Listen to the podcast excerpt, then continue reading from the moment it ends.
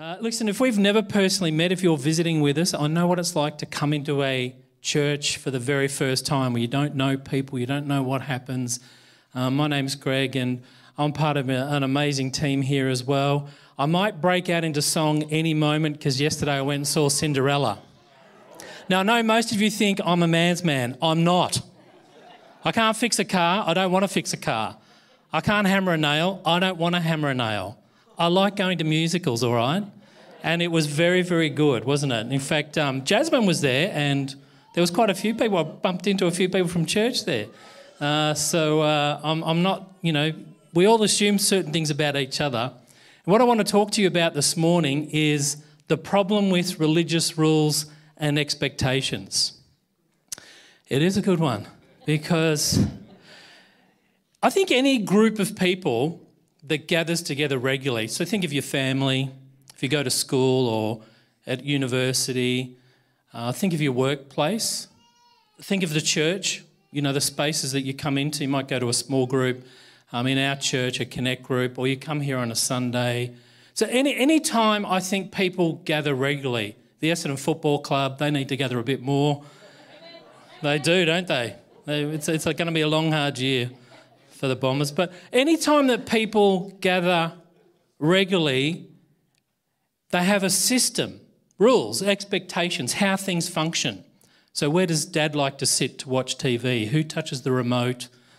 Right? And when you go and visit someone's house, you don't know those rules or expectations. You get a very quick lesson when you break one, right? Because you just feel awkward, you feel the tension, you're not really sure what you've done wrong, but you're in the wrong chair. Uh, it can happen in church. John Graham was telling me years ago he went to a church to speak and he sat in the wrong chair, and an old lady directly told him to move uh, because that was her chair and he was in it, not knowing he was the guest speaker that Sunday. So I think you know, like your workspace, school, we have, we need, we need expectations. We need a system of how we can act and live together in a way that's functioning and healthy. So I'm not against expectations and systems, but here's the problem. Often, instead of serving their original purpose, and that is that we, we know how to work, live, serve each other, how to, how to be a healthy, functioning group of people in any sphere of our lives so, work, school, home, church. You, this principle is applied anywhere. But those rules are supposed to actually serve us and to make sure that we know how to love, care, and nurture one another. But for some reason, there's this human tendency where we grab hold of those rules and we make them more important than the people they're supposed to serve. And it's not a new problem, right? It's not, you know, I think it's just human behaviour. And unfortunately, Christians are very good at doing that, at morphing this idea that there are expectations about the way God wants us to live and function together as His disciples and His people. But we morph it into this place of, well, now they become hard and fast rules, and if you break them, you can no longer be part of this group. Now, I'm sure if you've been a Christian longer than, you know, 25 minutes, I'm sure you've experienced some religious rules and expectations. So I was thinking about my life in different church communities and faith communities I've been involved in over the years, and I've written a list of some of the rules that used to get preached or expected in the groups that I sat in. So here's some of them. This is a good one. There's certain rules around what you can use in cooking. You can't use alcohol. Does anybody remember those days? You can't put alcohol, you can't drink alcohol, you can't touch alcohol. Um, women have to cover their heads in church. Ladies, I'm sorry, but your heads aren't covered today. Men can't have beards. Now, I didn't know this one. I think John Graham told me that one. Uh, you can't shop on a Sunday even if you ran out of milk or bread. Now, I'm young enough, I was going to say old enough, but I'm young enough to remember that one that if you ran out of something and you weren't prepared, you couldn't go to the milk bar. If you're not old enough to know what a milk bar is, Google it. You couldn't go to the milk bar and get a loaf of bread or a little a quart of milk, probably back then. Um, yes, I'm sorry, quart. Look, look that up as well. Christians can't dance. Now, that's not saying Christians can't dance. Some, most Christians can't dance, but actually, I was talking to Sam before. You can dance, right? But most Christians, but you know what I mean? Like, you can't, if you're a Christian, you can't, you know, go to a, Um, you can't dance at weddings. You can't, you know, we'll leave that one alone. Can't watch TVs or movies. You certainly couldn't Netflix these days, I suppose. Um, you cannot play cards. I remember when I was a kid, um, a church actually not far from here I was attended, and they preached against using playing cards. They wouldn't be happy, happy with the way we give out our coffees after church. So when we got home, my mother threw all the playing cards in the bin. Uh, well, they're back now, just so you know. Uh, women can't teach or lead in church. Well, that's a, we won't touch that one. That's enough for today. Obviously, we don't practice that here, right? Uh, you can't have tattoos. That's why Jordan's not here today. no, that's a joke. Jordan is preaching at our Box Hill campus, and Charles and April are over there as well. But you certainly couldn't show tattoos even if you had them. Um, is communion each week, each month, only at Easter? I mean, different denominations, expectations, and rules. Uh, one, one of my Kenyan friends told me once you can't be a pastor without wearing a tie. And they were deadly serious. Uh, to which I responded, Well, do you think Jesus wore a tie? And he sort of went, huh? He had never thought about that, right? Uh, you can't have drums in church. Max, I'm sorry, they've got to go. Can't have drums. I was actually part of this is true. I was part of a conversation years ago. You can't have a keyboard synthesizer in church. And the reason this uh, elderly person was adamant is it had the word sin in it, which I don't think he knew how the spelling of synthesizer worked. Uh, Christians can't receive medical intervention or go to a doctor. Uh, the elders and the, and the ministers and leaders have to sit on the stage, right, so they can oversee everybody else. Who remembers those days, right? Yeah, you're all old like me. You have to wear your Sunday best. Well, I tried to make that rule today, but some of you didn't follow that rule. I'm sorry. And the, one of the, ch- the church fellowship that Sue and I met in, we couldn't, you couldn't date or go out with someone without the leader's permission. We clearly, clearly broke that rule because we actually got married. But uh, that's another story. Some of you know that story why am I doing this? Well, I want you to think about your unwritten, often unwritten, unspoken expectations, but they become rules. Um, so think again, think of your family, maybe your extended family. My family has certain rules and expectations that they're not really spoken about, and if you bring it up, it's just too much of a conflict. Um, think about your workspace, but also think about us as a faith community, as disciples of Christ. What sort of expectations and rules do we have so, both personally, you know, what's in your head about what is acceptable for Christians to say, not say? Should we all look the same, dress the same, talk the same, do the same things? Where's the, where's the, where's the boundary of breaking this sort of rule? The more I thought about this idea, and I'm going to get to John chapter 9 and 10 in a moment, the more I thought about this idea, what struck me is I think most of us inherit them without actually validating them or, or putting them back into the microscope of is this helping us or is this now become a demigod? Is this rule actually serving us to be healthy, functioning community? That's their purpose.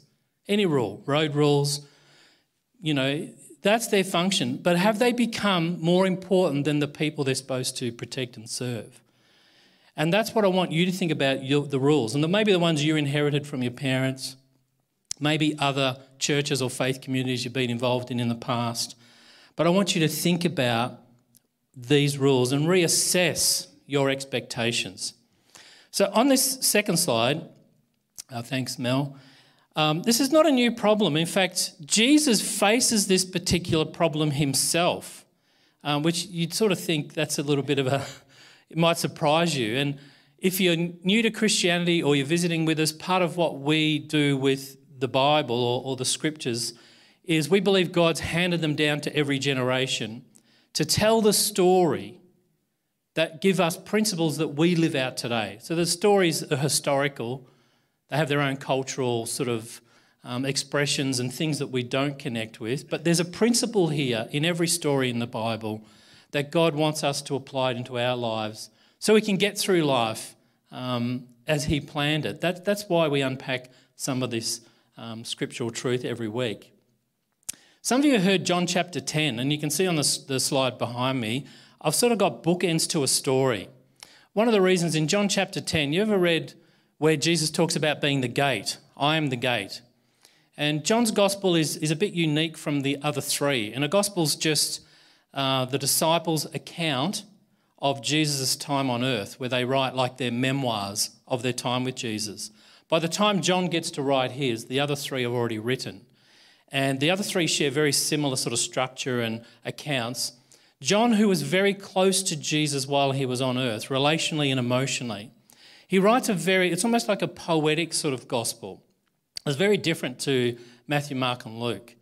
And in it, John grabs seven statements that Jesus says, and they're the I am statements.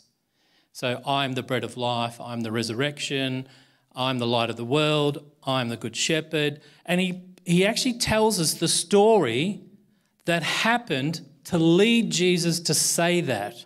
So, while you may have been a Christian for a while and familiar with I am the gate or I am the good shepherd, you may not know the actual story. What happened while Jesus was walking the earth and interacting with his own community and, and towns around the Sea of Galilee as he's talking about God's kingdom and God's love? What happened to lead him say that he's the gate? So I'm glad you asked that question. Turn to John chapter 10. And uh, it's not going to come on the screen, I'm sorry, because there's just so many, so much text. I thought if you've got a hard copy, if you've got your smart device, just um, put in John chapter 10 and I'm sure it'll pop up. Now, this is the common thing that probably we know a little bit. So, John chapter 10, he says, I'm telling you the truth. This is Jesus speaking. The man who does not enter the sheep pen by the gate, but climbs in some other way, is a thief and a robber. The man who enters by the gate is the shepherd of his sheep. The watchman opens the gate for him, and the sheep listen to his voice. He calls his own sheep by name and he leads them out. When he has brought out all of his own, he goes ahead of them, and his sheep follow him because they know his voice. But they will never follow a stranger. In fact, they will run away from him because they do not recognize a stranger's voice. Now, look what John tells us. Jesus used this figure of speech, so gate, sheep, voice, shepherd. He uses a figure of speech, but they did not understand. He's talking to a crowd here. They did not understand what he was telling them. So, therefore, again, so this is the same conversation. He says, I tell you the truth, I am the gate for the sheep. So, he's directly saying what he meant. I am the gate for the sheep. All whoever came before me were thieves and robbers. There's repetition of thieves and robbers from the previous few verses. Um, uh, but the sheep did not listen to them. I am the gate, so he's repeating it. Whoever enters through me will be saved. That's why we had communion today. We've entered through Jesus to get to God. He will come in and go out and find pasture. That's the sheep. The thief comes only to steal, kill, and destroy. I've come that they may have life and have life to the full. Now, that last verse often gets applied to the devil, but that's incorrect. He's not talking about the devil. It, not that it doesn't apply to the devil in a general sense, but he's actually talking to a group of Pharisees. And so you can see this sort of narrative arc, the start and finish. So we've read sort of the finish, and you could read the rest of that conversation that Jesus has with them in the crowd in your own time. But I want you to go back to John chapter 9, verse 1, because this is the start of this narrative arc that creates the drama that leads Jesus to use these figures of speech from his culture sheep, sheep gate, shepherd know the voice, they call him out, they come out, he goes ahead of them. You know, thieves and robbers try to jump in. He uses this known metaphor from his culture, but most of us not being shepherds or sheep farmers in this room, probably don't relate to it, and even our modern sheep farming is a little different. So let me unpack what happens here because this will help explain Jesus is confronting religious expectations and rules that were not from God. They look like they were. They were coated in this idea that if you did this, you'll be righteous and holy. Similar to a lot of other religious groups that are trying to follow God today in our world. Some of our rules and expectations can look like they're right, can look godly, but in actual fact, they don't serve the purpose that maybe they're originally designed for, and we're better off without them. Jesus is actually dealing with this problem. So in chapter 9, verse 1, let's go there. Because part of the problem is we're so used to reading the Bible in our modern way of just grabbing a verse or a paragraph, we don't read the whole story. And there's a story here that puts the teaching in context. So Jesus actually heals a blind man. Look at John chapter 9, verse 1, which is the start of this particular narrative. He heals a blind man, and he does it on the Sabbath. Now, because you and I are not Jewish or Messianic Jews, we don't quite get the link here. But part of the problem is you can't do certain things on the Sabbath. They were the rules and the expectations that the Pharisees were enforcing on everyday people who really loved God and were trying to worship God and follow God. But they had a bunch of rules that weren't in Scripture, not part of the Messianic law that was given to Moses. They tried to expound and explain those laws they became a whole bunch of new rules. Century after century, rabbis would add to those 613 Moses laws.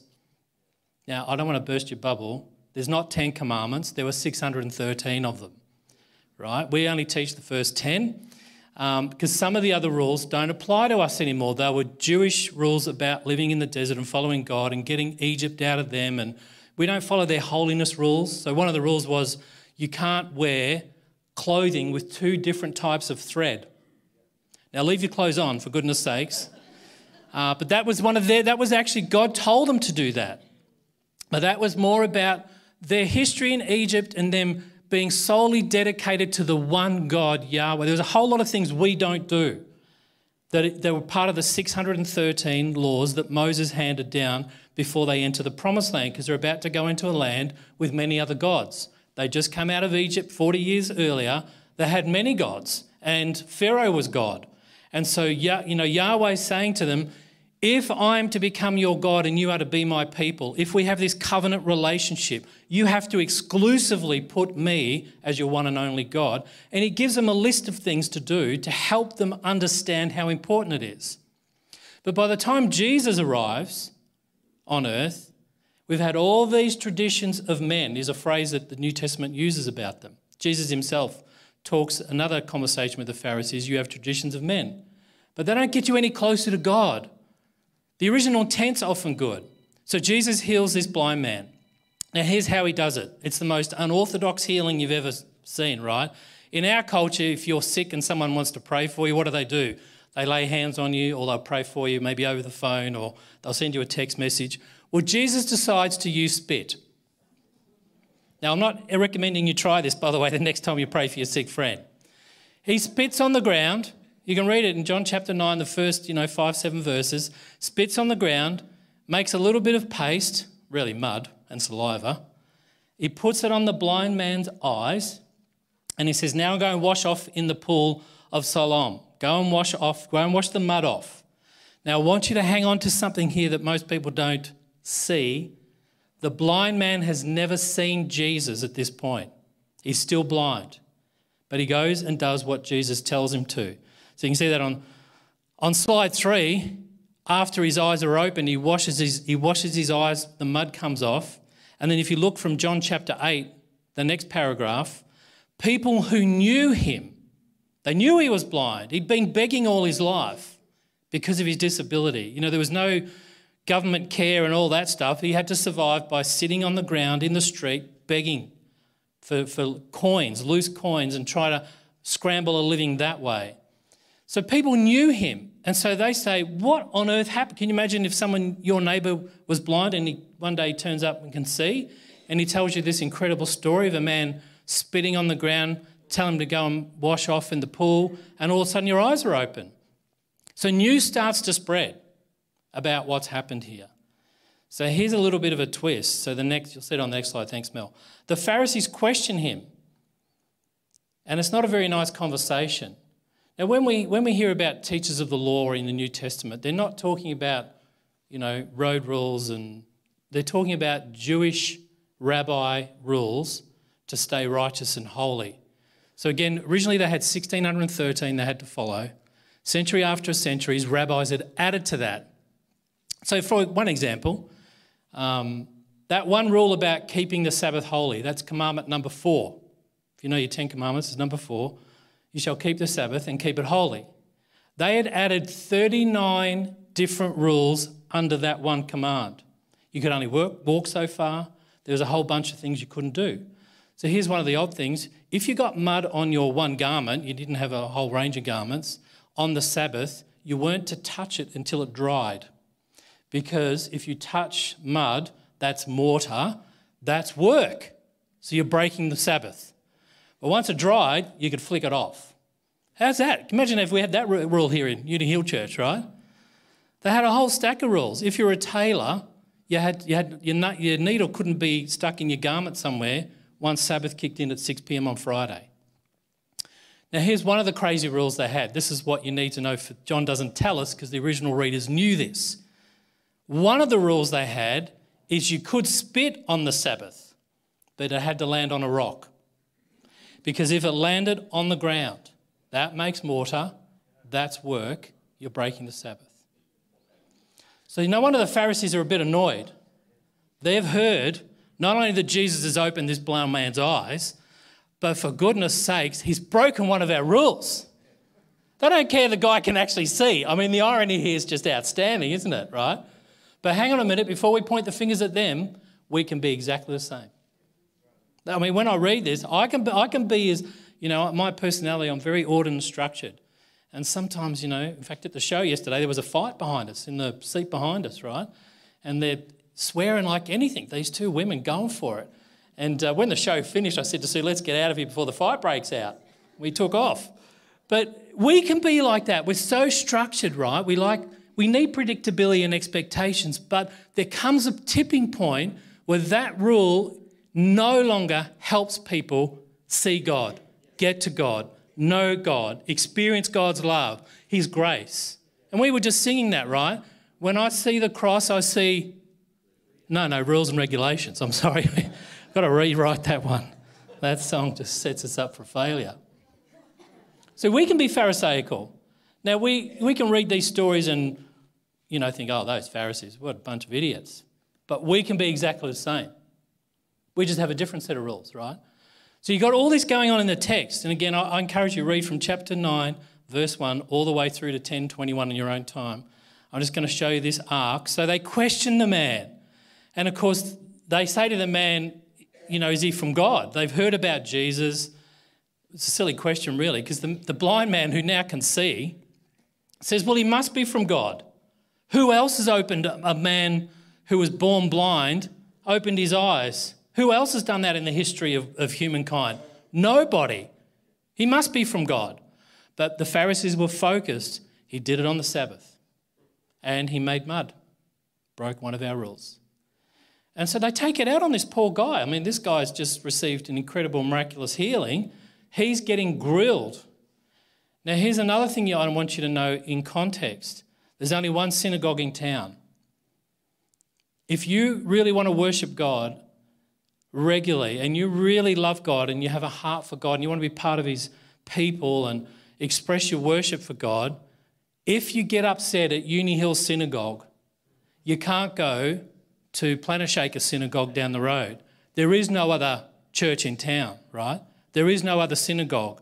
So if you're not getting along with the Pharisees, the guys that run the place, you're in a bit of trouble.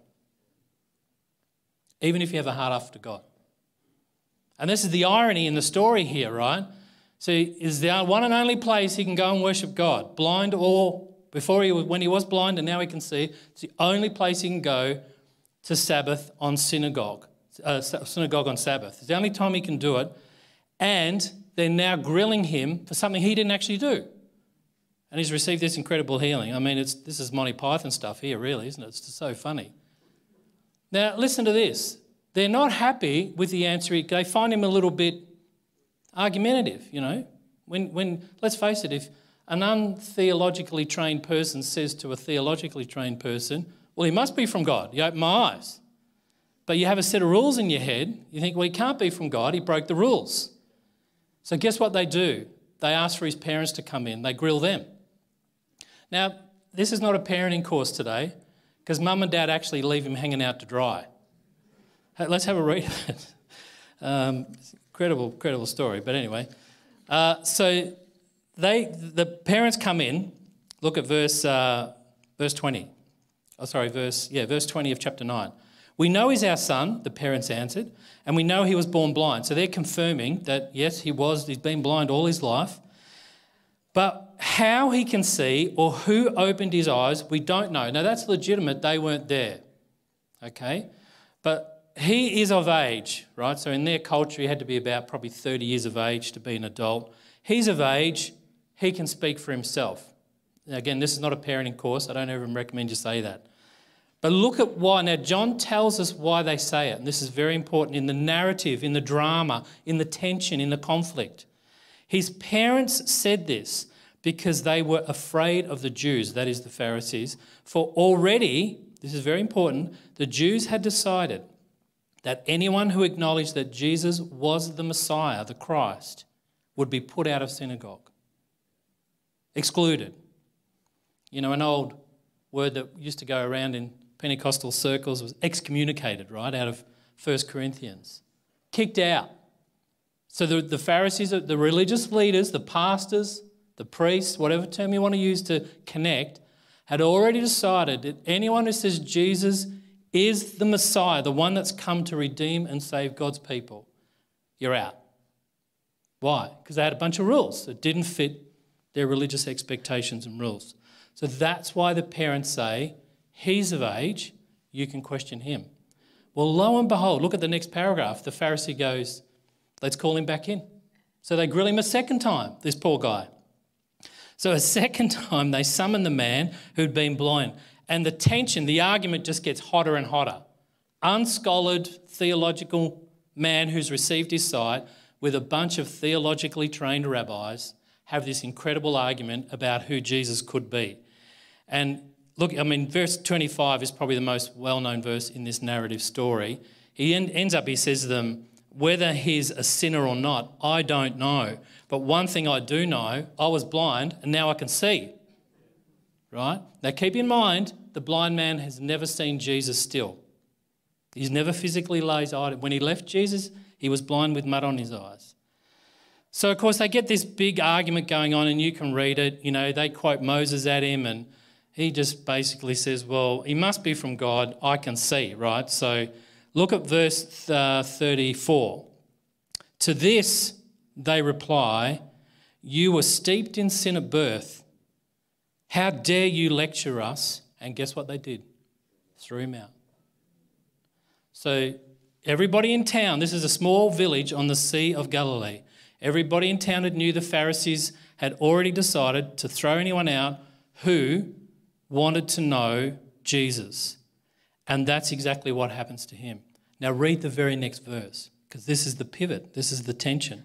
Jesus heard they had thrown him out. And what did he do? He went and found the man. Isn't that incredible? He knew this man had a heart to worship and follow the Father, and he hears the very people in charge of shepherding and leading God's people with love and grace and mercy threw him out. So now Jesus takes them on. So it's all downhill from here for them, by the way. Make a good movie, this one. But isn't that interesting? If you've got a highlighter or can underline it, that's the point you need to remember. The man's never seen Jesus still. He gets kicked out because of what he says to them about him being Jesus being from God. So Jesus stops what he's doing when he hears about it and he goes and finds him. And this is what he says to him Do you believe in the Son of Man? Now, that's, by the way, that's Jesus' favourite title for himself. We call him the Son of God, and that's in Scripture as well. But he uses this phrase from Daniel. This is a phrase from the book of Daniel, and it's talking about the one who will come and deliver and take charge, the Son of Man. And so he says to him, Do you believe in the Son of Man? In other words, do you, do you believe that the Messiah is coming? And the, the man says, Who is he, sir? Again, he, no, see, he doesn't know who he's talking to. He doesn't realize yet this is the man that opened his eyes. And so uh, he says, Tell me, and I'll believe. So Jesus says to him, You have seen him. And in fact, I'm the one speaking to you. The man said, Lord, I believe, and he worshipped him. So then Jesus says, this is the, the final sort of part in the narrative arc. For judgment I've come into this world, so that the blind will see, and those who see will become blind. Do you get the twist here? Right? So a blind man sees, but the religious people into rules and expectations and keeping this certain structure, they're blind. They think they can see. Now look at verse 41. Some of the Pharisees are in the crowd and they hear Jesus say that. And they do the most ridiculous thing. Never ask Jesus a question you don't already know the answer to, right? It's a police strategy too, right? They say, in the crowd, they say, ah, are we blind too? Be careful what you say to Jesus, by the way. So Jesus says, well, if you were blind, you wouldn't be guilty. But because you think you can see or tell everyone you see, you are guilty. They couldn't see at all. They, what couldn't they see? They could not see that God is more interested in love and grace and serving people than rules that actually don't bring you to God. Here's the problem with religious expectations and rules they keep people away from God who are looking for Him. Now, for a moment, there are some people in this world not looking for God, not interested, fine. But there's more people looking for God than what we often think. And I wonder when you have a conversation with someone at work or someone walks into our church community for the first time, what expectations and unspoken rules do we have that they see, but we often don't see? And are we keeping them away from God? We can be modern day Pharisees like anybody else. That's part of the challenge here. So when Jesus says, Well, I'm the gate, and everyone else is a thief and a robber, we get it, right? The only, here's how I'll say it in sort of plain English, even in my own head. The only way you get to God is not through following religious rules. You only get to God through Jesus. And if anybody else tells us that if you don't follow this rule, if you don't follow that rule, if you're not, you're not holy, you're not right with God, you're excluded from church or from this Christian community or from God, if anyone says that, they're the thief and the robber. I'll go a little bit further.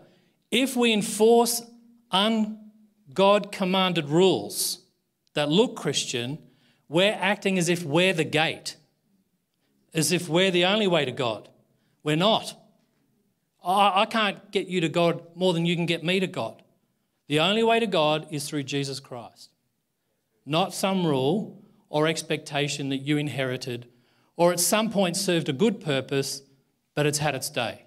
Or it's become too important in the community.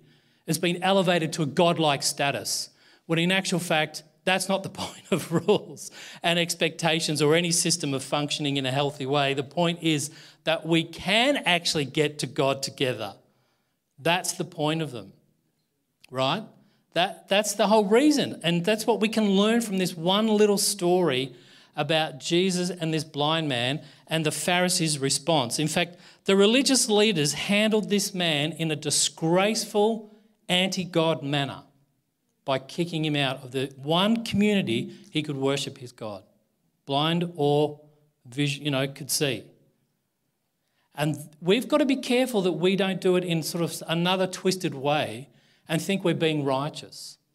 So here's, what, here's some of the problems with it. Let me go to that second, I think it's the third last slide. One of the problems is, I've got a three up here.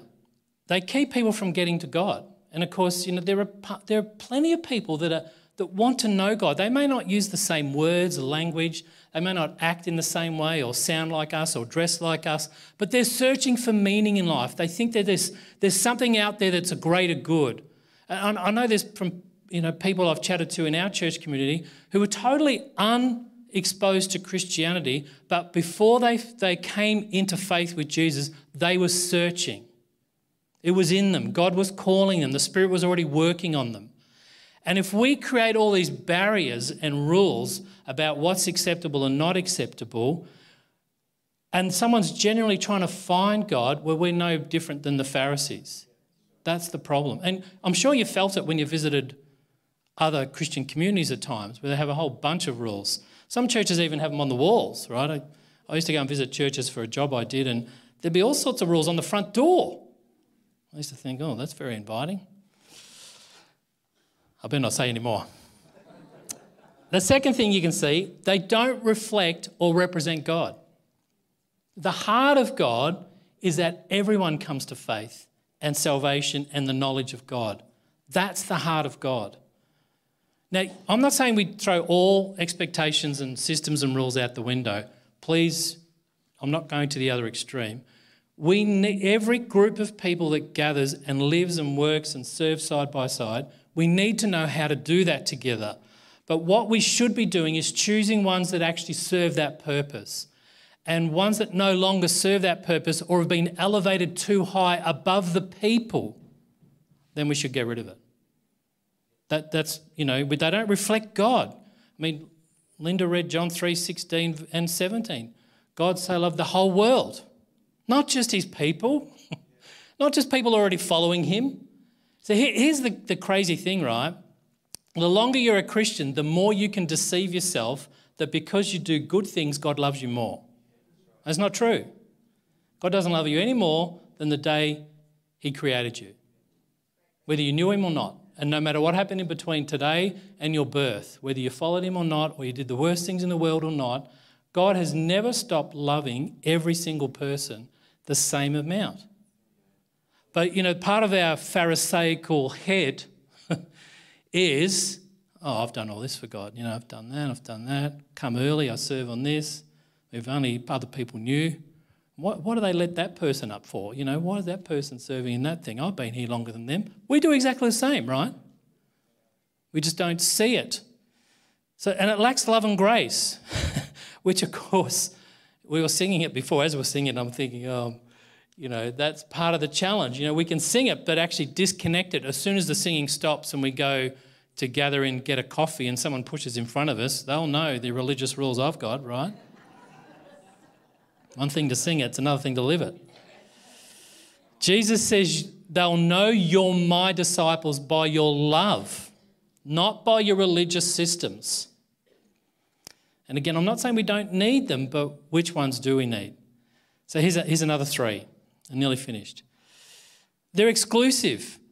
As soon as you make all these rules, then you exclude people who don't fit that profile or don't meet up to that standard. And again, let me remind all of us who have been Christians for a little while in, in this room and online we never meet up to God's standard. That's why we call it grace. That's why G, we, we have Jesus' righteousness. I don't have my own, no matter how good I can be. I could be a saint. I could live in a monastery and just pray all day and, well, no, probably couldn't, but eat little food. No, I couldn't do that either. But that doesn't make me more holy or righteous. The only way I'm holy and righteous is that Jesus has covered me with his as a gift. Right? Doesn't matter what we do or how long we do it. The Pharisees used to have this ridiculous prayer about, thank God I was not born a sinner or a woman. They would pray that every morning. I'll leave that one right there. That, that woke you back up, didn't it? I can tell you some, you can, you can actually Google some of their ridiculous. No wonder Jesus is so annoyed and upset with them and actually goes and finds the man to really reinstate him. And then, to, if they're silly enough to open their mouth in the crowd, Jesus is going to correct them. Are we blind? Well, actually, yeah, you are. And not only that, you're guilty, and you're a thief, and you're a robber, because I'm the only gate. So let me finish with an explanation, and I'll get the team to come up as we finish. Why is Jesus in John 10, 1 to 10, talk about the sheep? I'm the gate for the sheep. Well, there were two sort of systems in his ancient world for looking after sheep. They had like the shepherds would take their sheep out into the hills to feed during the day, to graze. And sometimes they were family members, sometimes they were hired, hired people. But they would take the sheep out into the fields, and if they lived in a nearby town or a city, someone had actually made a business. They'd built a sheep pen, usually out of um, bricks and mortar, and there'd be an actual gate on to entrance to get in, and they'd hire someone to sleep there overnight. So all the shepherds from around town would bring all their sheep in for the night. The shepherd would go home, and the, the hireling or the servant would sleep there to make sure no one s- steals the sheep overnight in town. So this is Jesus' culture and the Pharisees' culture, and everyone listening to that story. So they get this imagery. And the shepherds would come back in the morning, and you imagine there's, you know, 300 sheep, but I've only got 20 of them as a shepherd. I just call for my sheep, and they know me. So out of the 300, those 20 run out with me, right? And they follow me, and then we head off back to pasture for the day. That's what he sort of uses two illustrations in this one section. The other one is if a shepherd was so far away from town or city and nightfall was coming, they often had their own sort of rustic little sheep pens that they built out of thorny bushes, some rocks, so to protect them from wild animals and stuff like that. And there was no gate. They built this little sort of little pen, but wolves and stuff couldn't jump in because of the thorns. But because there was no gate, the shepherd would sh- sleep across the very narrow entrance. So no, if any predator was going to come in, they had to wake up. The shepherd would wake up, and they'd take them on. So these two, these are the two ideas. When Jesus says, "I'm the good shepherd," they know my voice. I call, and they follow me. And then when he says, "I'm the sheep gate," that's what he's referring to the other illustration where he could actually he'd sleep there. But all these religious rules and expectation, Pharisaical guys, thieves and robbers. Because I'm the only one that can get you to God. Just close your eyes for a moment because I'm going to guess you've thought about some of the rules that you think are Christian. Just as you've been hearing this story and Jesus' way of dealing with it. And the principle out of this text for us is we don't want to be modern day Pharisees. Are there any rules that you should be letting go? Reviewing, maybe discussing with your family or even your connect group or your prayer group. We don't want to be self righteous. We, we can't get to heaven that way. I, I really want you to make a bit of an action plan today. At some point this week, ask yourself what rules or expectations that may have had godly intentions in the beginning but have morphed into excluding people having access to God? Am I making it hard for people to get to God? When people look at you or our church, do they see Jesus or a bunch of rules? If an unchurched person walked into your home, or you had a conversation with them at work, or they came into our church, what would they encounter? What would they experience? It's imperative that we know that all of our righteousness and holiness comes from God alone through Jesus Christ. It's not something we work over as we get older as a Christian. So, Father God, I ask for all of us online, in the room this morning, search our hearts. If we've inherited some expectations and rules that we think we're actually serving you and they're not really, Lord, will you just convict us, prompt us to let them go, or at least have a conversation with someone else that can help us rethink it through and, and adjust? May we always make sure that we welcome people who are looking for God. May we never talk, act in a way that misrepresents you, God, to someone who doesn't know you. Father, we know that our acceptance was only through your Son, Jesus. And Jesus, you are the only gate. You're the only way to the Father. So, Holy Spirit, this week, will you minister into our lives and transform us by your love towards us? And may we show your love to those around us. In Jesus' name, amen.